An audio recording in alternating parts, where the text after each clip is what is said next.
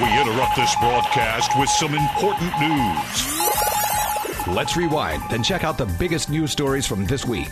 It's time, it's time for Taiwan This Week. Good evening and welcome to Taiwan This Week. ICRT's weekly roundup of the top news stories from around the island over the past seven days. I'm Keith Menconi of ICRT News. Joining me in studio today is Ross Feingold of DC International Advisory. Ross, thanks for being here. Good evening. And also on the show, by phone, we've got another frequent contributor, Chieh-Ting Yeh of the U.S. based Ketagalan Media. Ting, thanks for joining us as well. Oh, it's a pleasure.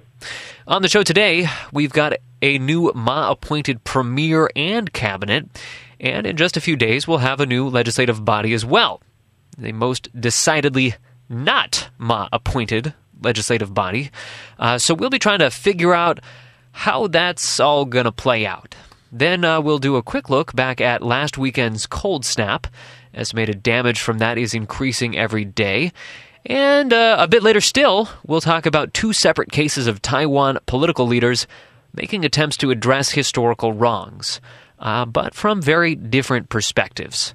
But first, let's start with the big news for today. That, of course, being President Ma Ying-jeou's trip to Taiping Island yesterday. Now, quick refresher course. Uh, Taiping Island is, of course, Taiwan's uh, largest physical claim in uh, the contested Spratly Islands, uh, and that is part of the larger South China Sea dispute and Taiwan's claims overlap with uh, a whole lot of other countries. So that means that this visit is broadly seen as aimed at boosting ROC's sovereignty claims over the island and those surrounding waters. Of course, former President Chen Shui-bian made a similar trip for similar purposes way back in 2008.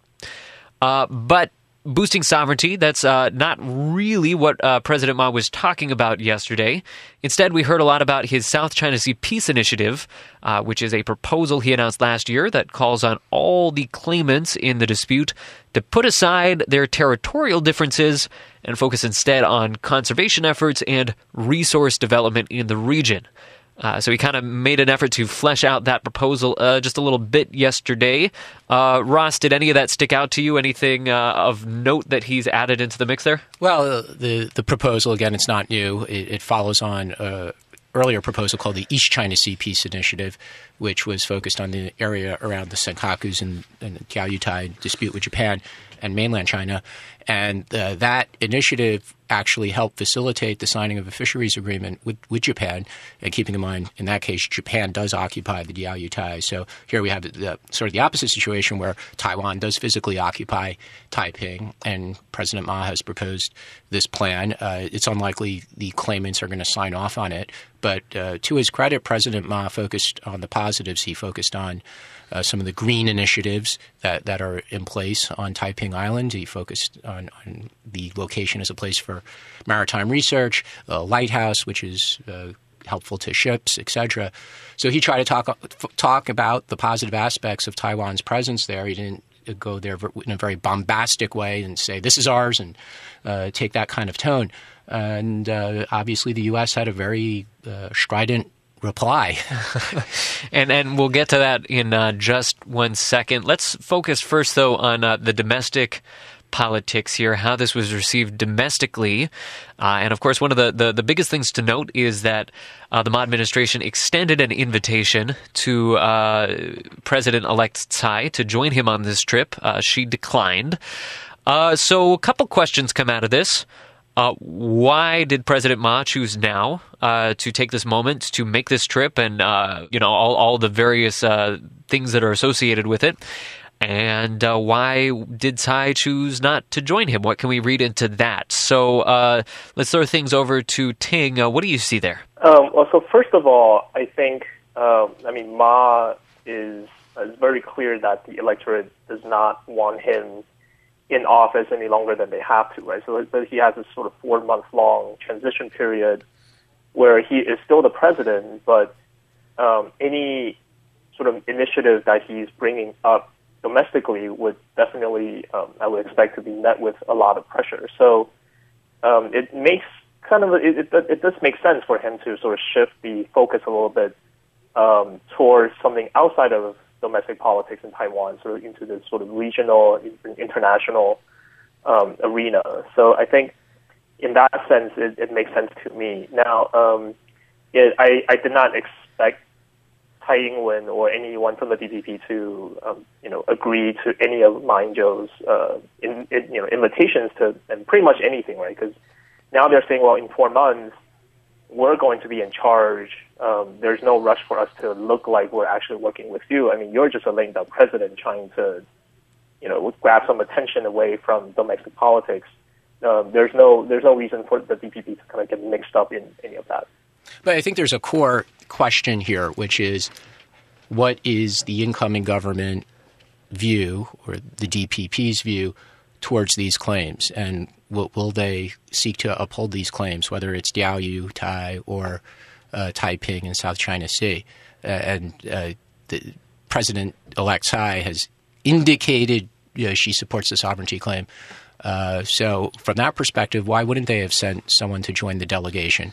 perhaps a, a, missed opportunity to uh, make it clear exactly what stance uh, the Tsai administration is going to take? That, that's that's a reasonable way to look at it. Yeah. I mean, I, I don't I don't see there's any reason to go and to say, oh, you know, to to to sort of drive home this fact that she is not actually the president yet, and she is going only because the current president invited her, right? Because I mean, if she really wanted to to push on this initiative, or if she really wanted to um, you know, bring this issue to the forefront. She could totally do it when she actually becomes president after May 20th, right? So there's um, sort of just op- it's very much in a sort of this optics uh, sense. There's no need to go now and to sort of seen as oh I'm on, I'm here because the current president who still has all the presidential powers and et cetera um, invited me, and that's the only reason why I'm actually here. Well, it also then calls into question whether uh, the new government will maintain this uh, South China Sea peace initiative, or they're going to junk it in, and replace it with some other policy. Right. Uh, an interesting set of issues that kind of, uh, in a lot of ways, parallels some of the conversations we were having uh, last week as to uh, Tsai Ing wen's role and approach uh, during this kind of limbo, uh, lame duck period of the Ma administration. So, uh, perhaps more instances of this to come. Uh, let's look at the regional side of things now for a moment. Uh, of course, we heard this week uh, kind of a more direct than I have ever heard before. Uh, a rebuke of this trip from uh, the U.S. Uh, State Department characterized it as unhelpful, and they said that they were disappointed by the decision. I guess their fear being that any uh, move by the Ma administration to assert sovereignty is going to inflame regional tensions. And uh, to some extent, we heard that a little bit. Uh, the uh, Philippines, with overlapping uh, claims of their own, they uh, issued a little bit of a rebuke there. but Ross, I'm curious. I mean, do you, do you find the directness of the American statement surprising? Yeah, m- most observers were very surprised by this because usually this is the kind of thing you would do behind closed doors and do quietly. Uh, Ma has had a very good relationship with the U.S. His government, his officials have had a very productive relationship. I think the U.S. has generally been appreciative at Ma's efforts for cross-strait rapprochement and things like visa free were implemented for Taiwan travelers to the United States, etc. Uh, so it, it, definitely puts a bit of a, a sour note uh, on the last few months of President Ma's uh, term as far as his relationship with the U.S. And and and what do you think is behind that that U.S. anxiety? I mean. Uh, is it should we really see this as strictly something that is directed at Taiwan, or or are they perhaps uh, trying to show a, a, different side of American foreign policy to other audiences, such as China? That's an excellent question, and, and yes, part of this was directed at, at China, and as we've discussed previously, the Obama administration is, is seeking China's cooperation on a range of issues, and uh, that's an important part of President Obama's foreign policy. And also Vietnam, uh, whose relationship with the U.S. has grown increasingly close, and uh, they they are one of the the more vociferous claimants in, in this region, and uh, this message was probably directed at, at the U.S. Vietnam relationship as well. Uh, Ting, anything you want to add there? Uh, sure. So. Um Actually, the more I think about it, the more I think it, it makes sense to me because, I mean, China's claim to the South China Sea basically stems from the fact that, I mean, their argument is that, oh, we, this is the same waters that's being claimed by the Republic of China, and we've just merely inherited those claims. and so the more that Taiwan, the Republic of China, claims shows sovereignty or makes action that you know shows that they still hold on to their claim of the South China Sea, it, in a sense, it actually bolsters China's claims, right? So in in this sense, you know, the U.S. is almost saying, "Hey, I thought you were on our side. I thought you know we don't need somebody else to come in here and bolstering China's claims." And you know, at, at a time where it's already kind of this hot potato, this hot mess.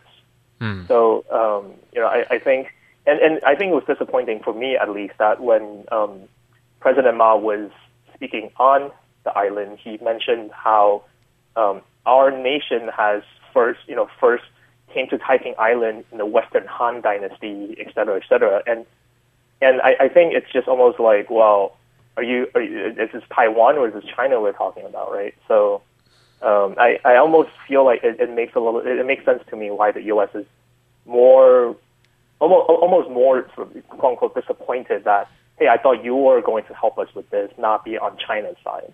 Right. So a, a very ambiguous place uh, that Taiwan finds itself in in this dispute. Uh, you know, whose side is it on? Is kind of the, the question mark uh, that uh, I hear from a, a, lot of analysts really when I ask that question. Uh, but let's move now and uh, focus a little bit more on domestic politics. and there's a lot to talk about here. because very soon we're going to find ourselves in, si- in Taiwan in somewhat of a weird limbo political netherworld. Uh, just next week, in fact. Uh, we got a new cabinet this week. Uh, as we discussed on the show last week, some of uh, the drama that came after President Ma offered to allow President elect Tsai uh, the opportunity to appoint the new cabinet herself. She turned that down, of course, so there goes plan A. This week, Ma um, moved forward with plan B, which was promoting the vice premier, Simon Chang, to the premiership. Meanwhile, uh, that legislature that was voted in on the 16th is going to take office next Monday, very next Monday, very soon already. Uh, and so the question is who will get elected as legislative speaker? Now, uh, there's a lot of speculation this week. We've been hearing a lot about uh, the jockeying for this position. I think that a lot more news is going to happen today, tomorrow, Sunday. We're going to be uh, hearing lots of little bits of speculation. I want to just steer clear of that because, of course, we're going to know the answer next week. So next week we can uh, do a whole show on what that answer was. So for today, let's uh, let's put aside who's actually going to uh, be in that seat uh, and ask a somewhat more basic question.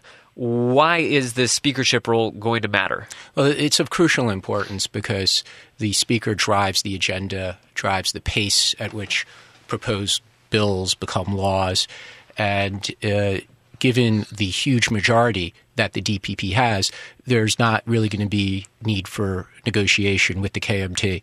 So the speaker is in an extraordinarily powerful position now to decide what will become law in, in, in Taiwan, and, and, given the the number of issues uh, that will be in front of the legislative yuan, it's, it's, crucially important, specifically with regard to economic issues, which the DPP ran their campaign on both in the legislative yuan and, and the president.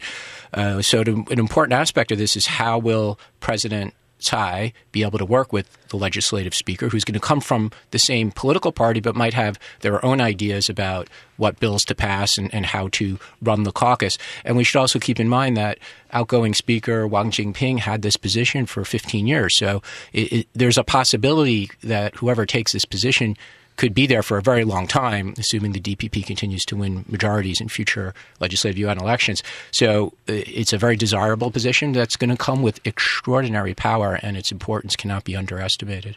Right on Monday, we might be getting introduced to you know one of the biggest political figures in Taiwan for potentially a decade, decade and a half to come. That's right. So uh, I, I, I, hope that the public uh, has high expectations uh, and. Uh, this will reflect on the DPP and, and, how well they do uh, as as the governing party, uh, uh, both from the presidential executive branch side as well as from the legislative side. Uh, so again, crucially important. I, I, just wanted to add that um, I don't know if people are aware of the um, the way the cross-party caucus negotiations mechanism work, and um, basically a lot of bills um, end up sort of being discussed between the the caucuses of each party and the or sort of moderated by the speaker, right? And so in this situation, um, each party each party caucus potentially has the ability to essentially veto any bills that come through, whether or not their party is in the majority or the minority. Right? So the speaker um, is very important in sort of moderating, making sure that President Tsai's uh, initiatives actually get through the you know the, the legislature. Um, you know, un- unlike the United States or in other countries, the the current checks and balances between the executive and the legislature in Taiwan is not, I mean, in my opinion, it's not, um, it, it's not strong at all, right? So there's not much the president can compel the legislature to do, and uh, and vice versa, right? So so I think it definitely is very important for uh, people who expect the DPP to actually pass reforms, pass legislation to have a speaker that can kind of push things forward and make sure and make things happen in the legislature um, that you know is also signed on to a President Tsai's agenda. All right, so that's all going to be unfolding on Monday. Uh, meanwhile, here's another big political drama that we're going to be watching. So, uh, President Ma still running the show on the executive side. Uh, many, of course, see him as a lame duck, but I think he's made it pretty clear that he does not see himself that way. Uh, and on the other side of things, you know, when this uh, DPP legislature comes into office, uh, they're going to be a pretty strong counterbalance, uh, going to be working in somewhat of a different uh, direction. Uh, now, of course, Tsai is calling on the DPP caucus to respect the interim cabinet, but I think uh, these new legislators are going to be under a lot of pressure to move forward on their campaign promises. Uh, a big example, we got a little bit of a taste of that this week. We heard from student activists uh, who were calling on these legislators to move as fast as possible, just uh, you know, the second that they get into office, to scrap that controversial history high school curriculum. Uh, of course, that sparked a lot of protests last year. Uh, and if DB, DPP legislators did move forward on that, uh, that would uh, right off the bat put them at odds with the KMT executive. Uh, so how do we see this playing out? I mean, I, I think that they're going to be under a lot of pressure to to to, to move here. Uh, are, are, we really moving into a period of uh, people? A fair amount of strife in Taiwan politics, Ross. Well, there's there's things that could wait until the, the new president takes office, and then there's things that uh, the outgoing government might want to pursue in the next few months, where I would expect legislative Yuan members from the DPP or the New Power Party to be very vociferous in objections, and, and some of these might include. Uh, proposed business transactions. Uh, there was an example this week where the new new Power Party was protesting against regulators' decision to allow uh, Far EasTone's purchase of a cable television system to proceed, and, and they were outside the regulator protesting that, uh, although approval w- was granted. Uh, there's a proposed investment by a Chinese semiconductor company in Taiwanese semiconductor companies, which is very controversial. Again, this is something that is within the authority of the regulators to approve now or in the next few months as they go through the documentation and, and review it, et cetera. Uh, and I would expect the, the legislative Yuan members to be very vociferous in their opposition to that transaction as well and put tremendous pressure on the regulators not to approve it. Uh, things like the high school curriculum, really, that could wait you know, because uh, the, the legislators know that in a few months there'll be a very friendly uh, minister of education who, who will probably be in agreement with them ideologically. Whereas something like a business transaction, if the regulator gives its approval this week or, or five, six weeks from now, before May 20th, uh, it can't be undone. So the legislative yuan is going to be focused on those kinds of things that cannot be undone rather than the things that could wait. All right. Uh, so, Ting, what do you see here? I mean, uh, there, there, there are there's a fair amount of pressure on both sides, but do you think that they're going to be able to play nice for the next couple of months? I don't know. I don't think playing nice uh, describes Taiwan politics in general. Um, but I don't know. It, it seems that uh, there's um, sort of there's sort of these high ticket, you know, high profile case, you know, cases, very kind of controversial things, right? And then there, I, I think there's, um, you know, we talk about policies such as, um, for example, what to do about American pork, right? I mean, this, that's sort of a long-term issue, but I, I feel like there are going to be issues where the DPP, uh, um, knowing that they're going to be taking power soon, will actually be a little bit more moderate on. I, I expect, um, just so that you know they don't they, they don't in four months they don't take power and then they have to sort of undo what their legislators then have already said in the last four months, right? Does that does that make sense? So um, I kind of feel that, uh, for example, on this um, on the on on on this um, cable TV, you know, cable distributor deal, and also on the um, easing of the white collar uh, immigration restrictions, I, I don't see the DPP kind of coming forward to say, you know, to be the loudest one, you know, protesting about these. Rather, it's the New Power Party legislators and the New Power Party um, allies that are the, the loudest in protesting these things.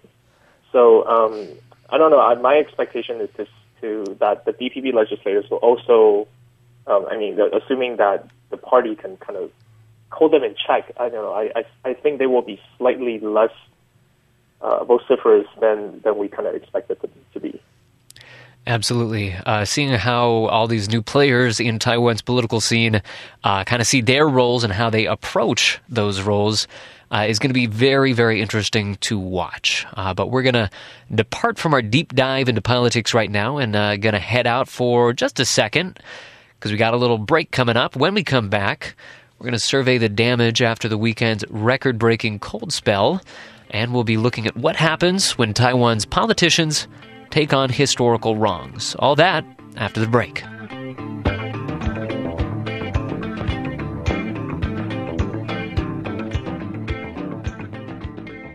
Welcome back to Taiwan This Week, ICRT's weekly look at the top stories from around Taiwan. I'm Keith Menconi, joined by Chieh-Ting Yeh and Ross Feingold.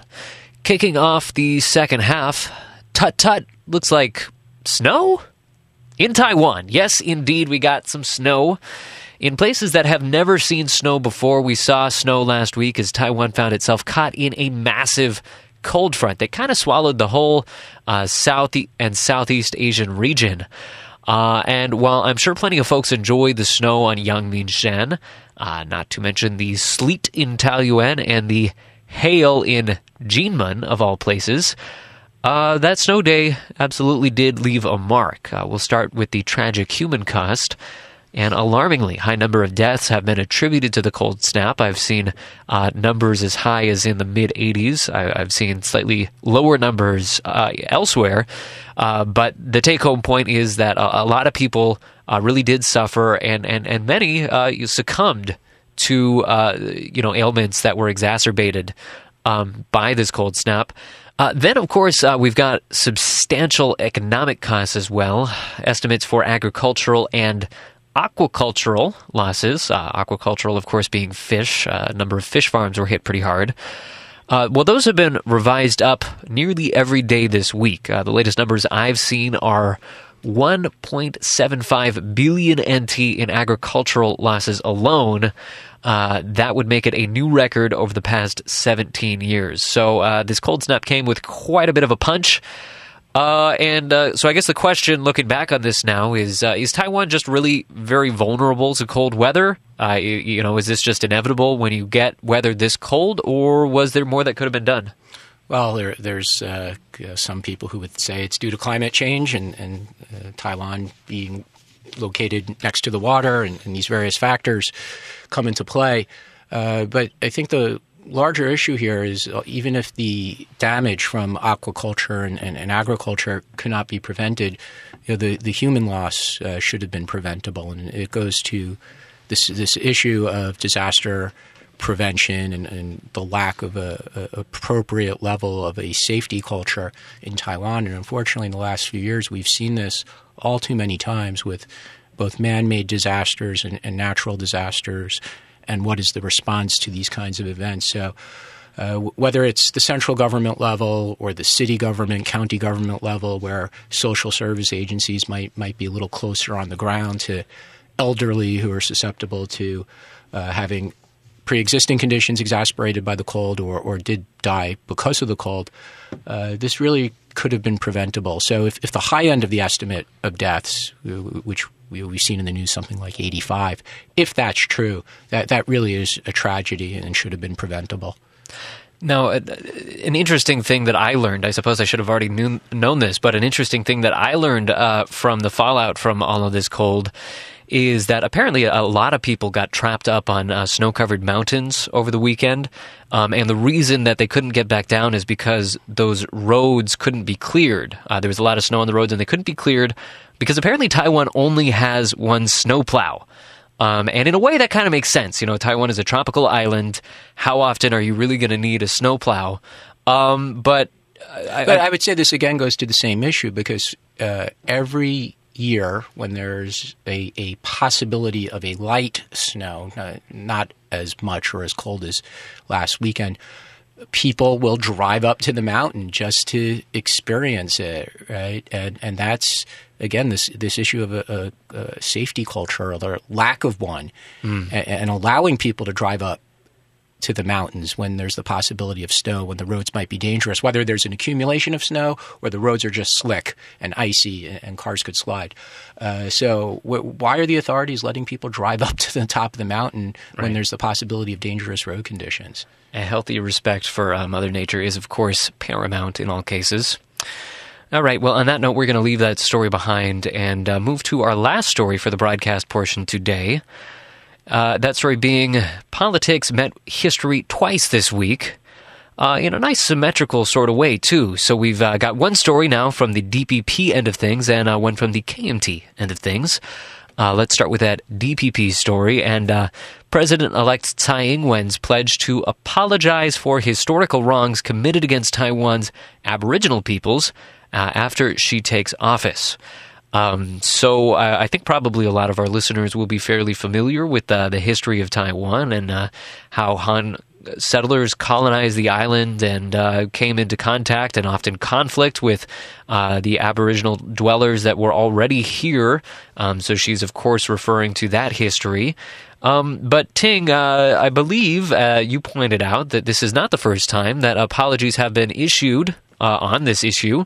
Uh, so, how do you expect this to be received by Aboriginal folks here in Taiwan? my I mean, obviously, I don't speak for um, the Aboriginal community in Taiwan, um, and uh, I don't presume to be. And if I'm just saying personally, if I were in that position, I would think, well, you know, we've heard a lot of apologies um, in the past by Taiwanese presidents, right? And so I think, I think at, at, at this day and age where people, um, you know, assumably have a little bit of say in, in policy, right? In, in how government treats them.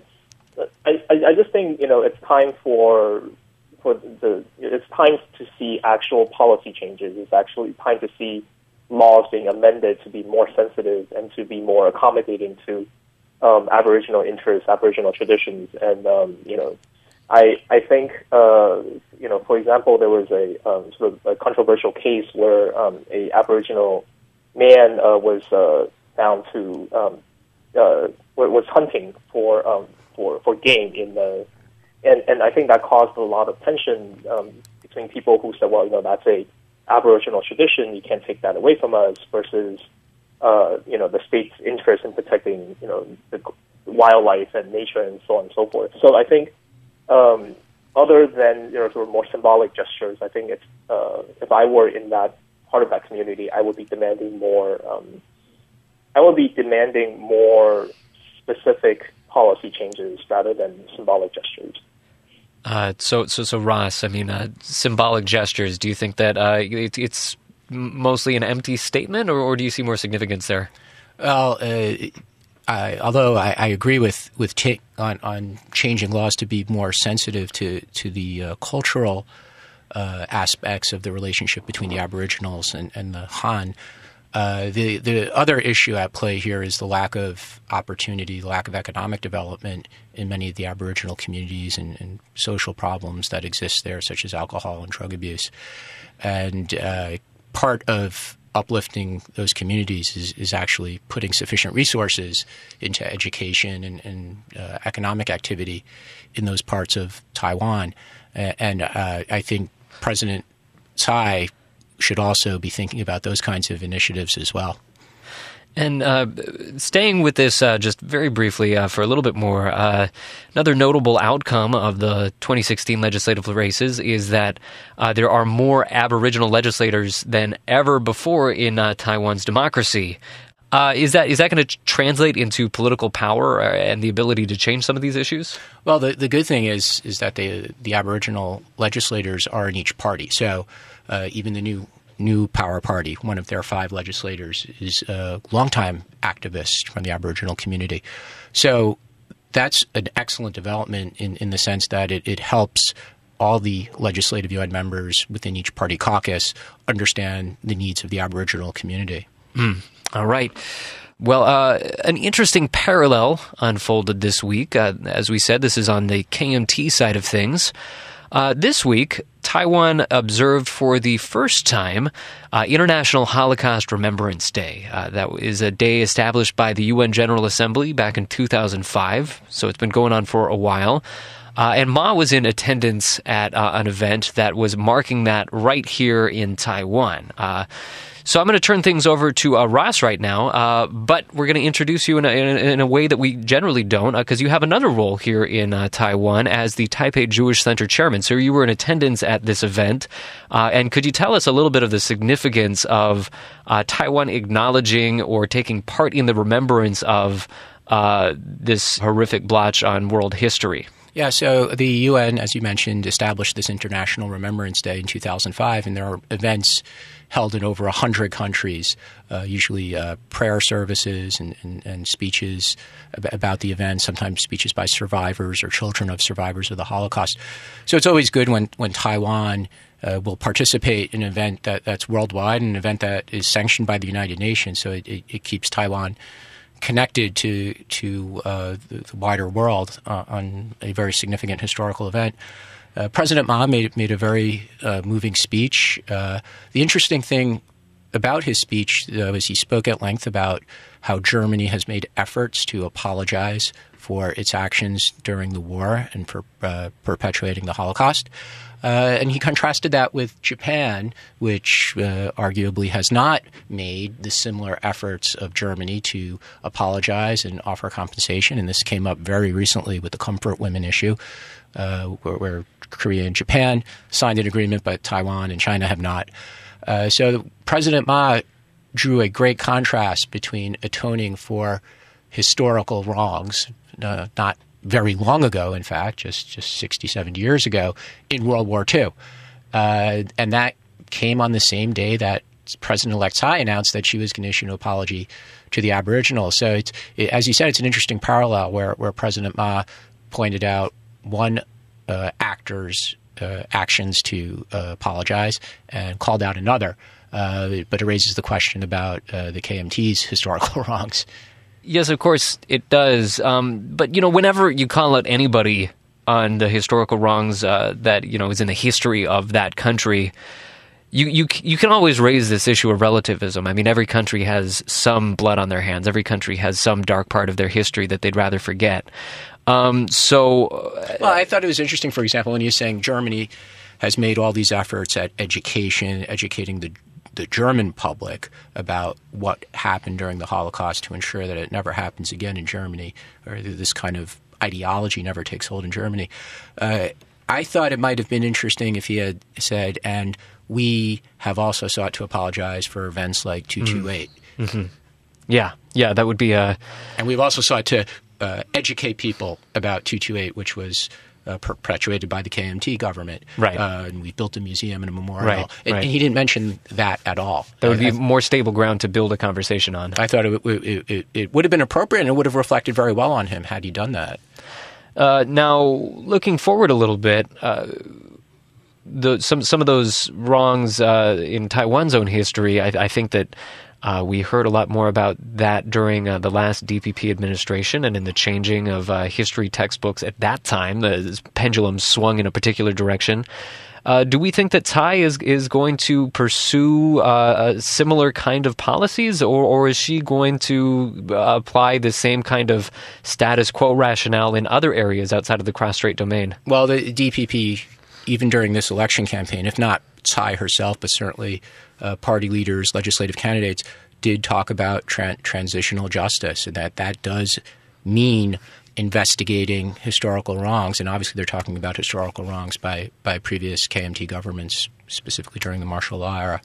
Uh, so I, I, don't see that issue going away. I, I, don't see how Tsai Ing-wen could avoid it, especially being a lawyer herself. Hmm. Uh, but uh, it, it's going to be something worth watching because she said, let's focus on economic issues, but there'll be definitely pressure in the party to pursue some of these issues, whether it's the KMT's party assets, which is an issue that never goes away, or other very specific incidents of people who were jailed and, and, and writing or correcting the historical record for individuals and, and things like that.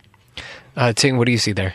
Um, I think one big difference between the Chen Shui-bian administration versus the incoming Tsai administration is that back between 2000 and 2008, I didn't think there was a appetite in the society for sort of pursuing um, very aggressive policies um, to, to, sort of think of the past, to, to sort of prosecute historical wrongs, and to you know basically come down hard on the KMT or uh, to ask them to sort of answer to to some of these you know things that they basically covered up for you know, half a century. And but I think nowadays, I, I think nowadays, I think it's sort of reversed. Right? I think there's a lot more pressure on the populace to say, okay, now we have the DPP, who's in power both legislatively and also in the executive, let's you know put this, let's let's get this done. Let's do this, you know, once and for all. Let's you know really figure out what happened. Let's you know have some of these people and brought to justice. And I think it'll be on the Tsai Ing-wen administration's part to sort of hold that popular, uh, or you know, you might even say populist sentiment back a little bit and say, look, guys, you know, we have we have to also work on the economy. We have to also work on some of these geopolitical issues. Um, you know, I, I, think it's up to it's up to her to sort of balance those those um, interests in the in the upcoming years. All right. So uh, yet another theme we've identified a whole bunch of them, both this week and last week. Yet another theme uh, that we will likely need to be following eh, as the next administration gets into high gear. But last up for today, this is uh, our bonus story for our podcast listeners out there. And this is one that is uh, really relevant to uh, our expat listeners. Um, because the issue of white collar foreign labor has been in the news over the last couple of days. Ministry of uh, Labor f- kind of floated some ideas for loosening some of the regulations on who can be hired as a white collar worker here in Taiwan. Uh, but things change quickly. Uh, the face of politics in Taiwan certainly has changed, and now the Ministry of Labor has backtracked on uh, some of those proposals.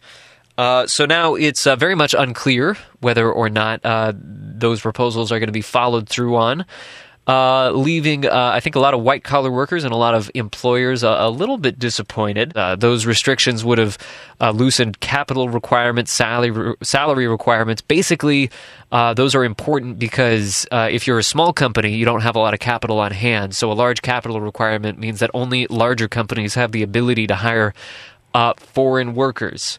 So definitely a, a, a, reversal on the policy. Ross, what do you see behind this pushback?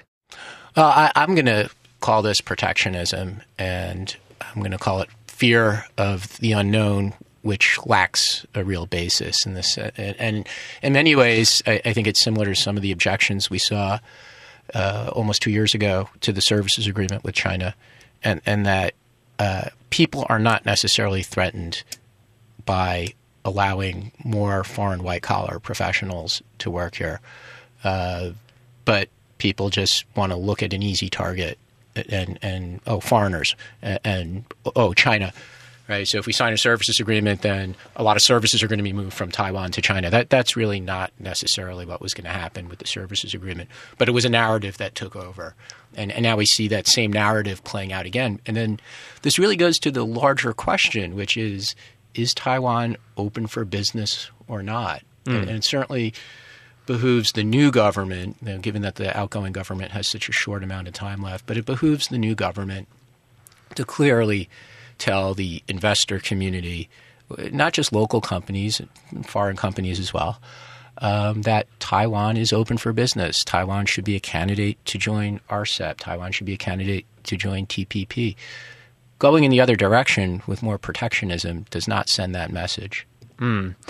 Uh, so, uh, Ting, Ting, Ting, once again, I mean, what's what's your sense of what's behind this? I mean, we heard calls for this from uh, groups like the New Power Party, uh, groups that are uh, more skeptical of uh, trade deals and globalization and the like.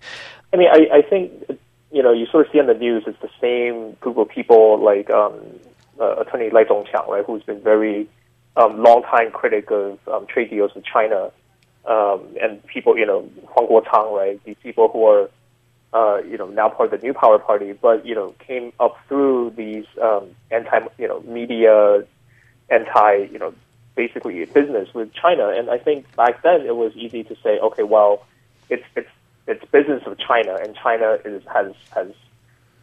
And, and China has these, uh, you know, non-peaceful intentions, right? So it's it's sort of easy to say, okay, well, you know, that's not a good idea. But I think right now, if you're talking about you know globally, um, that's sort of a different story, right? And so I think um, you know for, from what I've seen is that there are still people who say, well, you know, this is sort of a way for the government to open up for more Chinese influx, you know, for for Chinese uh, you know workers to come to Taiwan, you know, and, and on the other hand, I, the other you know argument against uh, this the, the easing of the restrictions is that well, you know, you already have such a high you already have such high levels of youth unemployment. Um, you know, what will happen if you then open up uh, companies to allow them to hire, uh, you know, foreign workers at a at a cheaper price, um, essentially. So I think I think there's definitely a lot of anxiety around um, sort of this, this, this.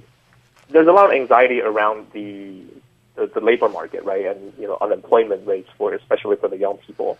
Um, you know, now I, I think just personally, I would say, you know, I, I'm all for a more liberal, uh, a more open immigration policy in the long run. Now, whether or not, um, you know, I, I think it's up to the government to sort of really figure out, okay, is this the right, is, is right now the right time to do it, right? Um, you know, is, is 2016 the right year to do it? And especially for the Ma government, you know, is, again, this four months before he leaves office, this especially this week before the new legislature takes office, is this the right time to do it? So, but but we're, we're, there seems to be this irrational assumption that there'd be a massive influx of white collar foreigners at the lower end of the salary scale rushing to come work in Taiwan. I mean, we we we all love Taiwan, of course. That's why we're here. But that that doesn't mean that thousands of white collar foreigners are going to suddenly show up tomorrow just because these restrictions are relaxed. And again, we're talking about jobs at the lower end of the salary scale, junior people, startup companies.